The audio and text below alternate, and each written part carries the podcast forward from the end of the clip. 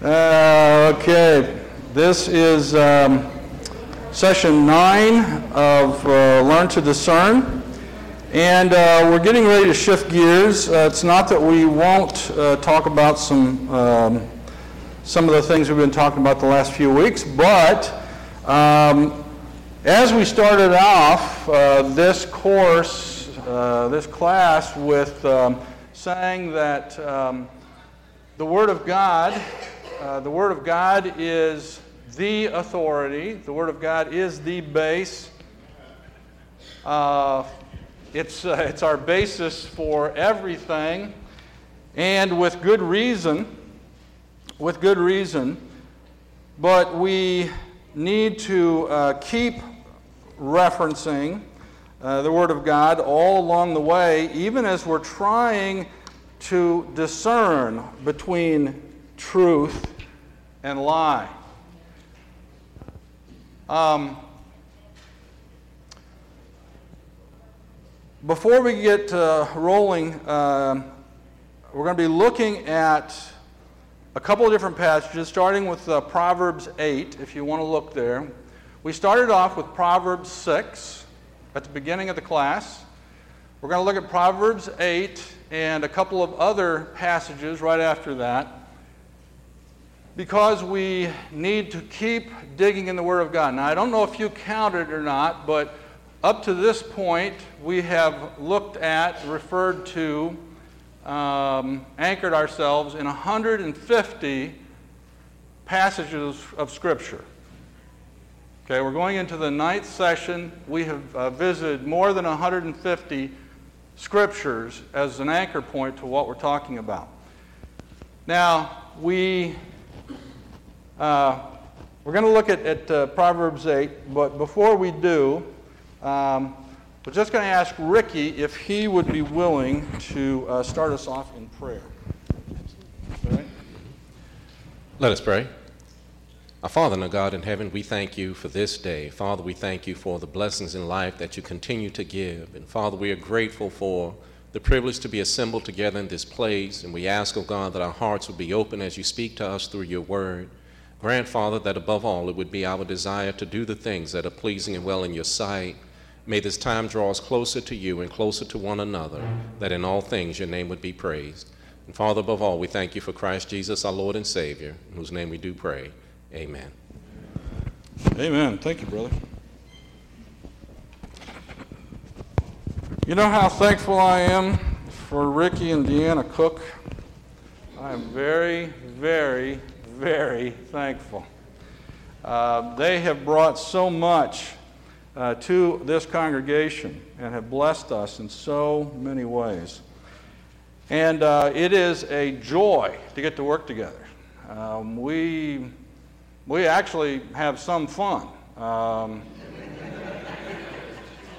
here and there, we do have fun. Um, and it's great working with the elders and the deacons here. Um, you know, we've been through some interesting things the last uh, nine years or so, but um, God has blessed this congregation mightily, mightily.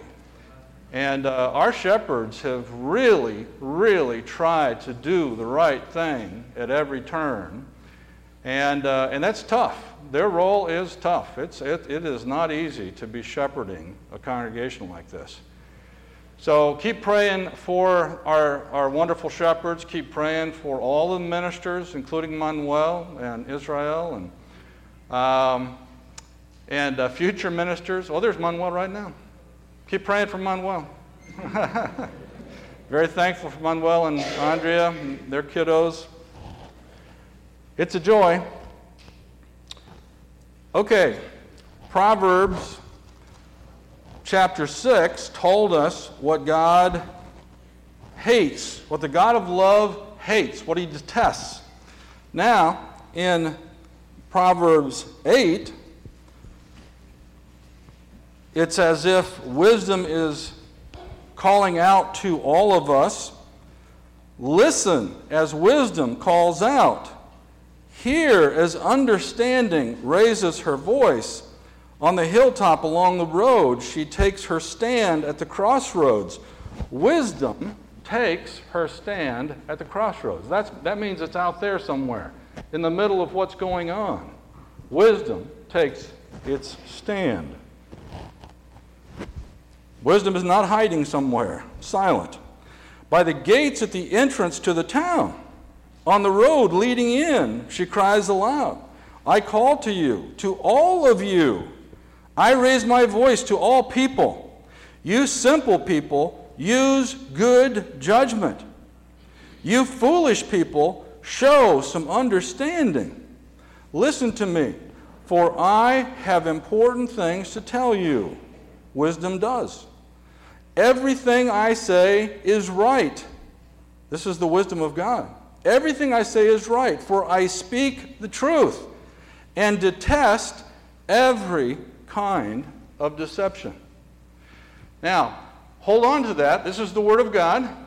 Hold on to that because God would like everybody to get some wisdom. He'd like everybody to get wisdom. That's why this is in here. And there is clarity, though, even though he, he wants everybody to get wisdom, there's clarity. He's saying that out of this kind of wisdom, there is a right and a wrong. What God said, says is right. What the, the wisdom of God brings is right. And everything else is wrong. The world hates that. Satan hates that. God is the source of all good. And talking about wisdom, uh, I speak the truth and detest every kind of deception. Now, he goes on to say some other things here uh, in chapter 8. And I want to encourage you, keep, keep reading all the Proverbs. I mean, all the Proverbs is useful in terms of getting wisdom and understanding. It's the whole point of Solomon's writing this. Um, if it's hard for you momentarily to think about things that might need to change in you, then think about your kids or about the next generation. um, there are things that have crept into our thinking that are deception. They're connected to deception. There are some things that have crept in. And I know it makes people uncomfortable when we get really, really close to any of those things, or when we shine a really bright light on just how evil some of the things that we have been conditioned to in our society, uh, how evil some of those things are. I know that it's not comfortable okay? Um, and it's not exactly where I would prefer to go uh, all the time, um, but it's, it's, uh, it's part of the reality. And we heard in chapter 6 of Proverbs that God uh, hates seven things, He detests them for a reason. Uh, haughty eyes, uh, disdain, it's disdain, it's rebellion, it's a whole set of things uh, moving away from God, um, a lying tongue, hands that kill. This is uh, 616, Proverbs 616, if you want to note it again. Uh, hands that kill the innocent, and he's not just talking about war there. Uh, you know, there's been all kinds of murder and massacre going on in the world, even the, the last four years. The last four years. Do you know how many people call themselves Christians have been massacred, have been murdered, and their children, innocent people, even in Nigeria? You know what people are saying in Nigeria right now? Boko Haram says that every Christian in Nigeria will be dead that's what they say. They're going to annihilate all Christians in Nigeria. Sorry to have to say it. That's what they're saying. God detests some of these things because they destroy. They're straight from the destroyer. You can't destroy something and think that you're not doing, you're, you're not serving Satan, the destroyer, somehow. So we got to get clear about what this deception thing is. Uh, a heart that plots evil, trying to get back at somebody, whatever. Hands that kill the innocent, hearts that plot evil, feet that race to do wrong. People are trying to do dumb, crazy things. A false witness who pours out lies, people lying all the time. It, it, God hates that. A person who sows discord in a family, a person who sows discord, period. Conflict, trying to create conflict, stir up conflict for no reason. God hates that. And yet, you know, in our society, happens all the time. We're used to it. You get desensitized. God hates it. Don't be thinking it's, it's okay with God. It's not okay with God. So, part of the problem is we get deceived because we kind of get desensitized about some things. Um, let's just take a quick look at this. Hebrews 5:14 says something interesting. Right in the middle of this passage, it's saying, The mature, who by constant use trained themselves to distinguish to distinguish good from evil. This is what Proverbs is about. All of what Jesus and the apostles were talking about has something to do with this. When James says to be praying for wisdom, he actually says, here's what's pure, what comes from above, and all these other things are corrupted. All these things, all these other things are corrupted. What comes from the Father of lights, the Father who is the light, what comes from Him is good. If it doesn't come from Him, it's not good. And again, human beings have been conditioned to not quite want that. You accept the mix. The world is a mix, it's a terrible mix of evil and good. It's all sloshed together.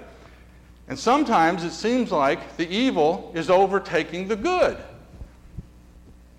but not according to God. And God tells us through the Apostle Paul, you know what?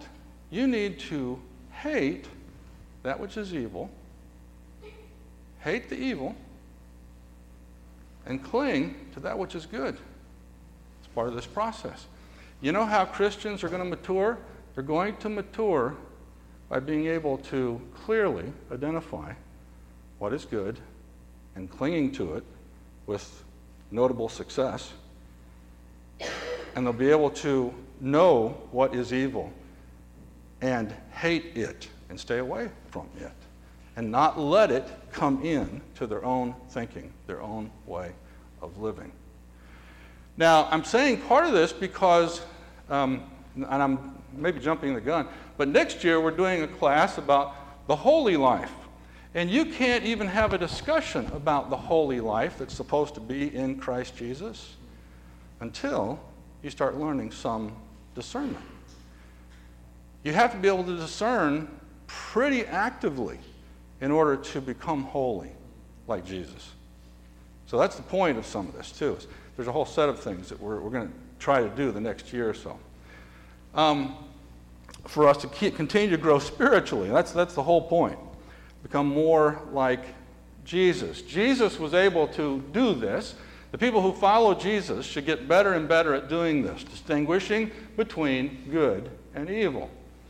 Jesus' example uh, in that same chapter, talking about Jesus' example, uh, the wording is used learned obedience for the Son of God, which I always f- thought was interesting. From what he suffered that he learned obedience. But the wording also, in some uh, translations uh, in that same paragraph, is through reverent submission. So, part of how discernment, discernment happens and, how holiness comes is from you and I looking at Jesus' reverent submission, his example to submit to the Father in all things and not go his own way, not just think the way he wanted to and say what he wanted to, but to, to really have reverent awe and submission actively to the Father. That's how holiness happens. That's how holiness happens. But this process of constant use, you, you're using the Word of God, the words of Jesus, the words of His hand chosen apostles, carried along by the Holy Spirit of God. You're using those words of God as the basis for everything you do, everything you say. Now, I had an example from Sterling uh, this week. We were sitting talking, right, Sterling, uh, Wednesday, and he, he has a situation that's kind of tough. Do you mind me saying this? he has a situation that's kind of tough in the house where he lives. It's, it's actually run by uh, the Orthodox Church uh, uh, nearby, and uh, so there's actually an Orthodox priest who lives there. And everybody who is there is supposed, you know, they're just supposedly helping everybody and letting people who need a place to live live there. But uh, basically, everybody else besides Sterling calls this fellow father when he walks around the place.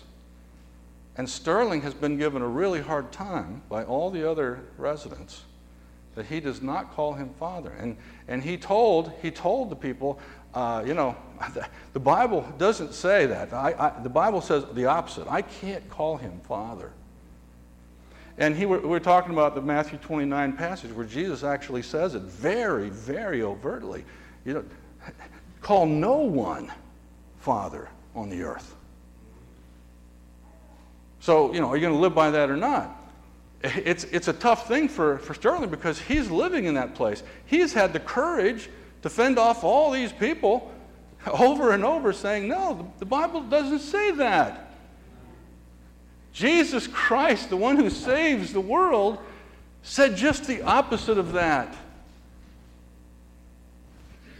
People can get upset, even the priests can get upset. But what does Jesus say? You got to base what you're saying, what you're doing on the words of Jesus. I really appreciate your courage, brother. Be ready to back him up. If Some silly thing happens, okay? Because that's, that's just nonsense. Yes. oh, yeah. Even though they won't say it, uh huh. It's causing them to say, hey, wait a minute, look at this. Right. That's a great point. And actually, this is the thing that happens when Christians speak the truth in love. You know, he wasn't getting all tough on them. He was just saying, the Bible doesn't say that. You and I need to say that more. Where we're standing, where we're going, with the people we know. We actually need to say, hold on a second. I know that's popular, but that's not what God says. Stick with the truth, man.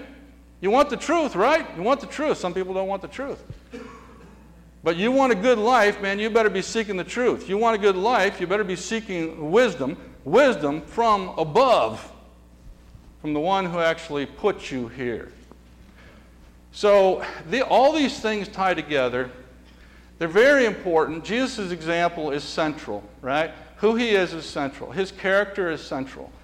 So, sometimes you and I mess up when we're not having this reverent submission to the Father every day.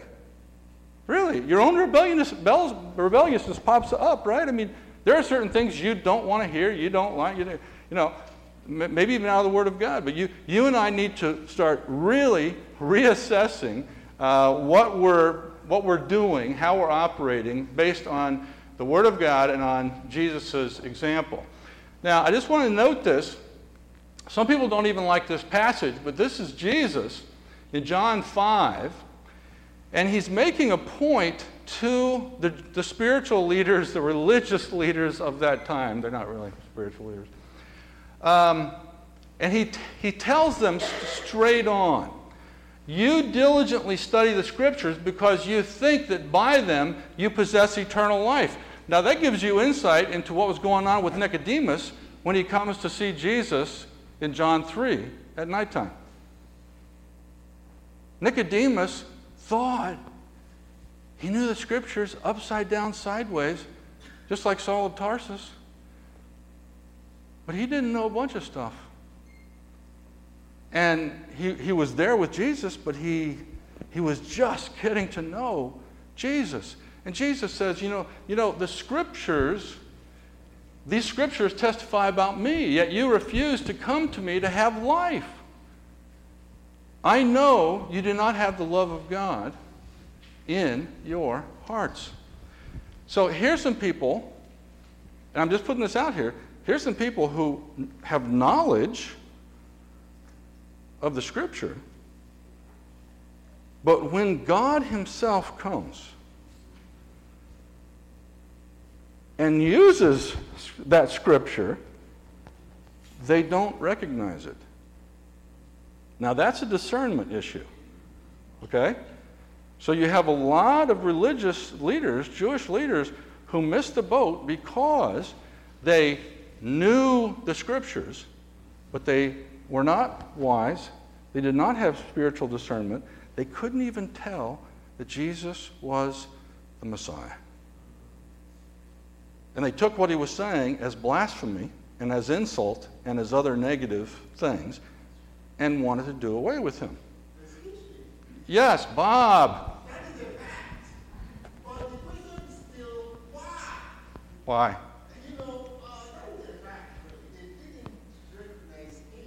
Right.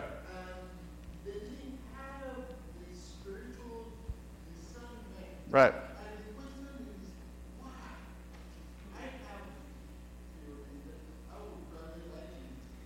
How long will it take to tell you your theory? I love this brother, by the way. We were talking yesterday. He, he's always thinking.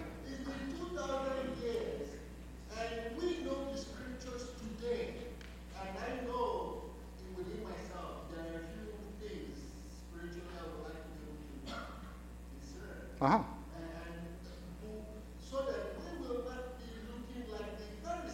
Right. Right.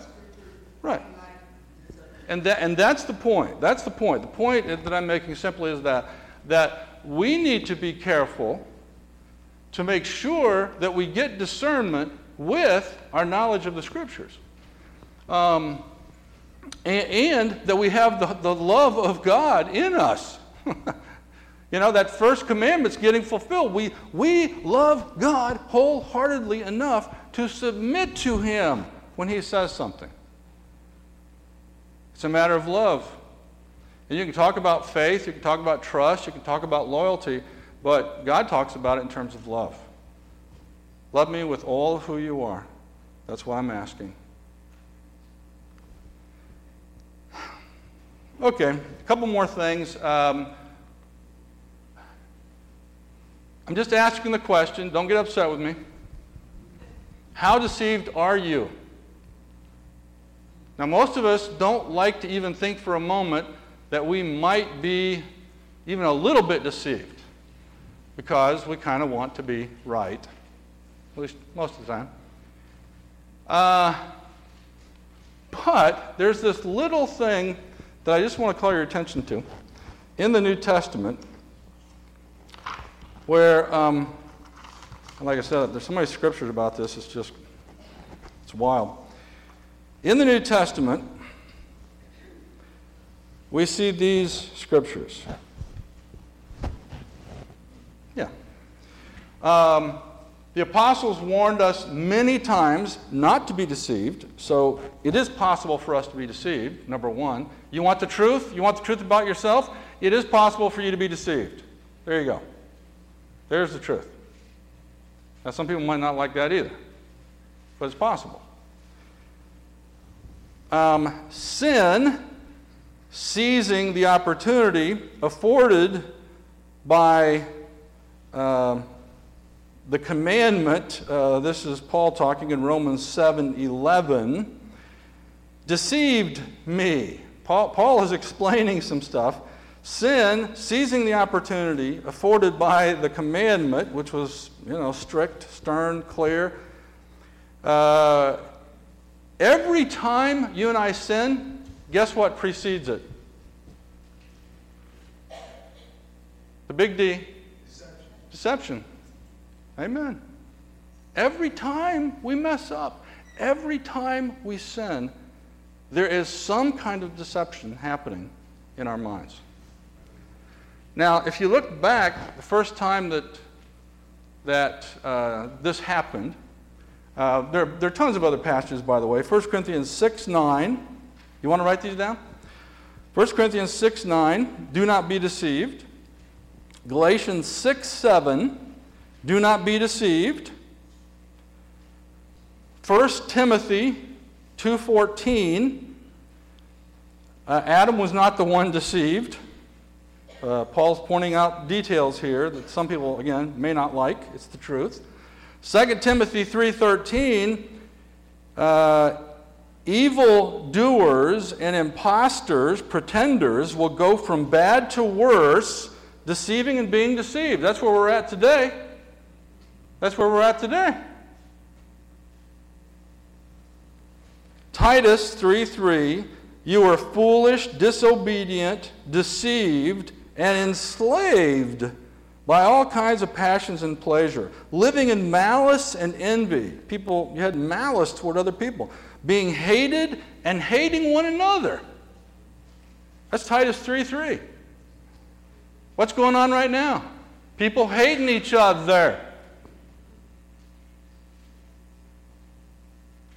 God hates that. and it's a part of the deception. That you think that's, that's what you, you, you think that it's actually good as a human being to have malice and envy? You know, to be harsh with other people, to, uh, you know, to, to, to go ahead and, and, and really, uh, yeah, have, have hatred, entertain hatred in your mind for other human beings. It's, it's not a good thing. It backfires on you every time. Uh, it's part of the deception. Uh, James 1.16, uh, don't be deceived. Um, and it started back in Genesis 3.13 when Eve says, the serpent deceived me. That's the way it all started. Deception. She was deceived and she sinned. That's the way it works. Now, I just wanted to point these things out, kind of a, a matter of mechanics, a matter of uh, course here.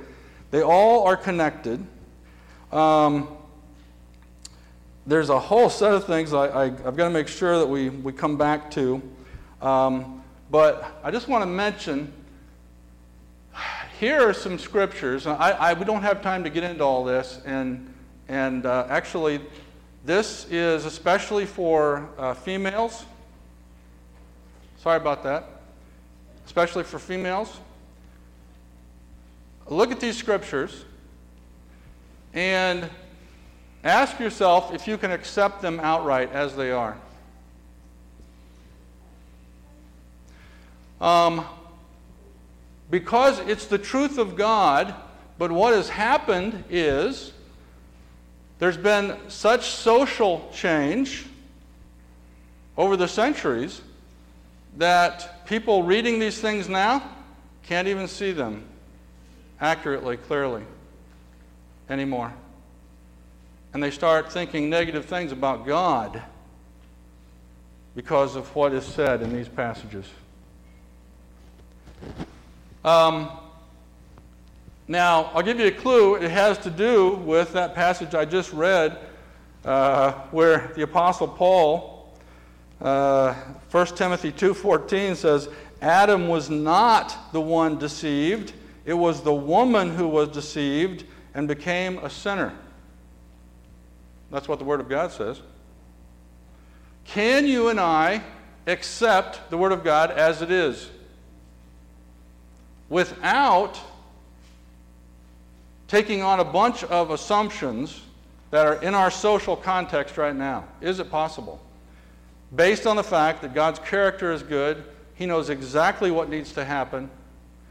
Um, and in particular, when you read 316 in Genesis, um, for some of the women, it may you know, throw you off. But it's the kind of thing that is a test. It's a test of whether or not God gets to be God. Uh, now, you know that there's a, there are a lot of women who hate the Apostle Paul. You know that, right? They, they don't even know him, but they hate him. And there's some women uh, who hate God because of a construct that has happened in the last century and a half, uh, in particular. It started in the pagan world earlier on. But uh, you have a construct that makes uh, some of these passages very difficult to swallow. But I want to challenge you because if you can't accept certain things in the Word of God, it, it becomes problematic. And you have to rely on the character of God, that it is good, He is just. He's the only one who's just.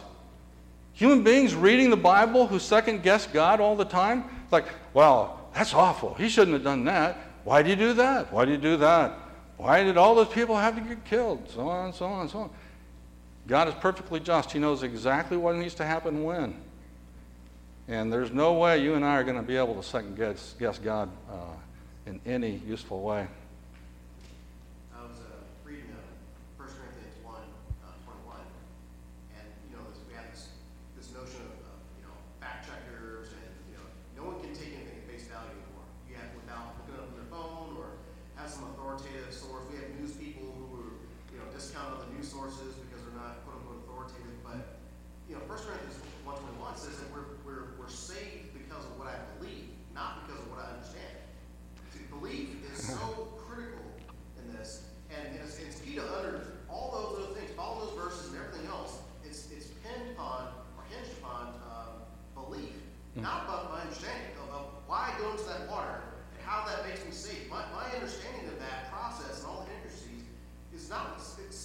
Yes, well, that, gives me some water, that compels my action, is what saves me. So we've got to get back to, you know, majoring the majors and minoring the minors and majoring on belief. And, and, and, you know, the understanding is let that go to the, you know, it will it will come over time. Yes, well, and that's one of the things that Proverbs is talking about. He's telling his son to get understanding early on. Um, yes?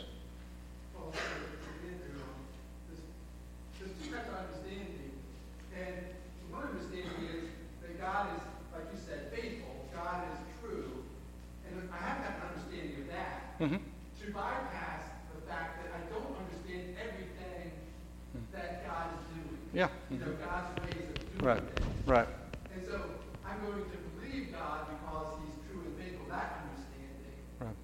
Um, and then say, I'm going to get baptized, even though it makes no sense. It's the most stupid thing in the world. And say that that's amazing. Well, yeah, then we need to teach a little bit more. Uh, because it's the most, it's the most awesome, meaningful thing ever. Uh, is Betty still here? Betty Balaba? Did she go back to the UK?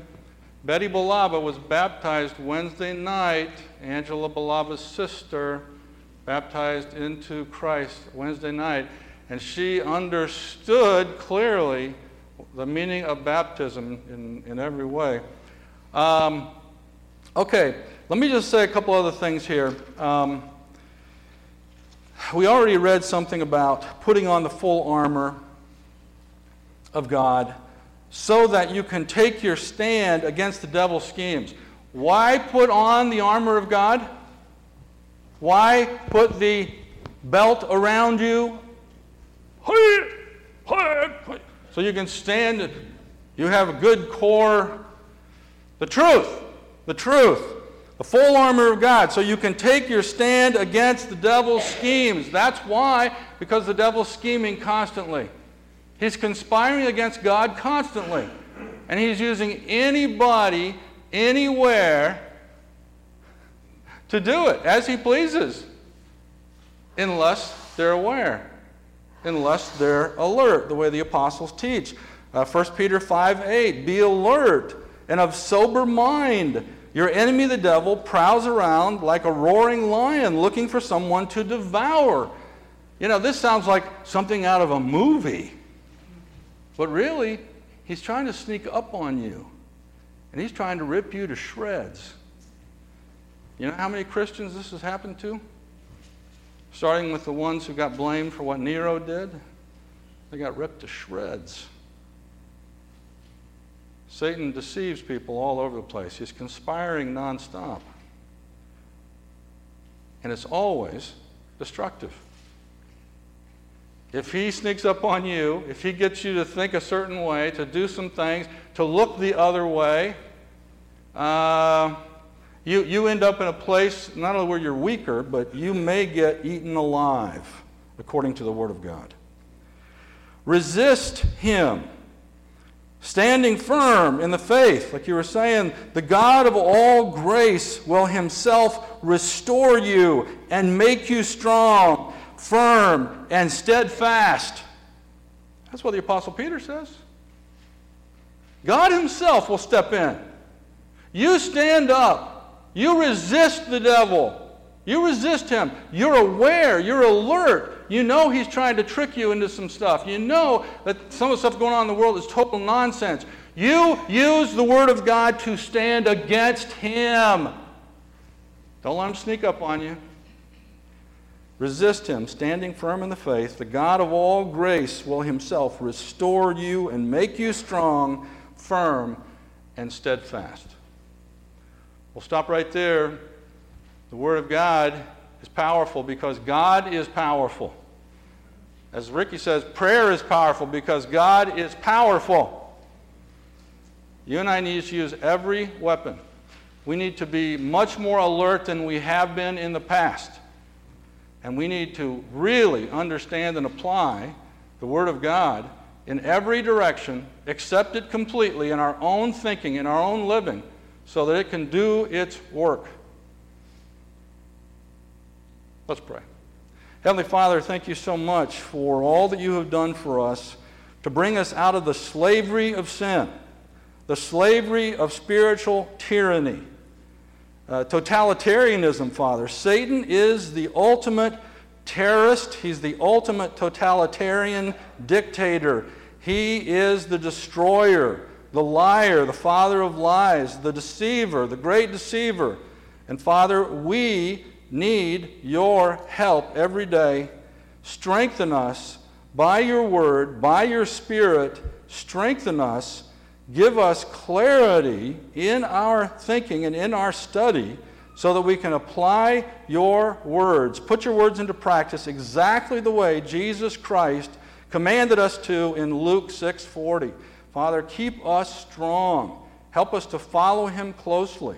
Help us to become more like him and learn from him in reverent submission to you every single day we're on this earth. And I pray this in the name of Jesus the Christ. Amen.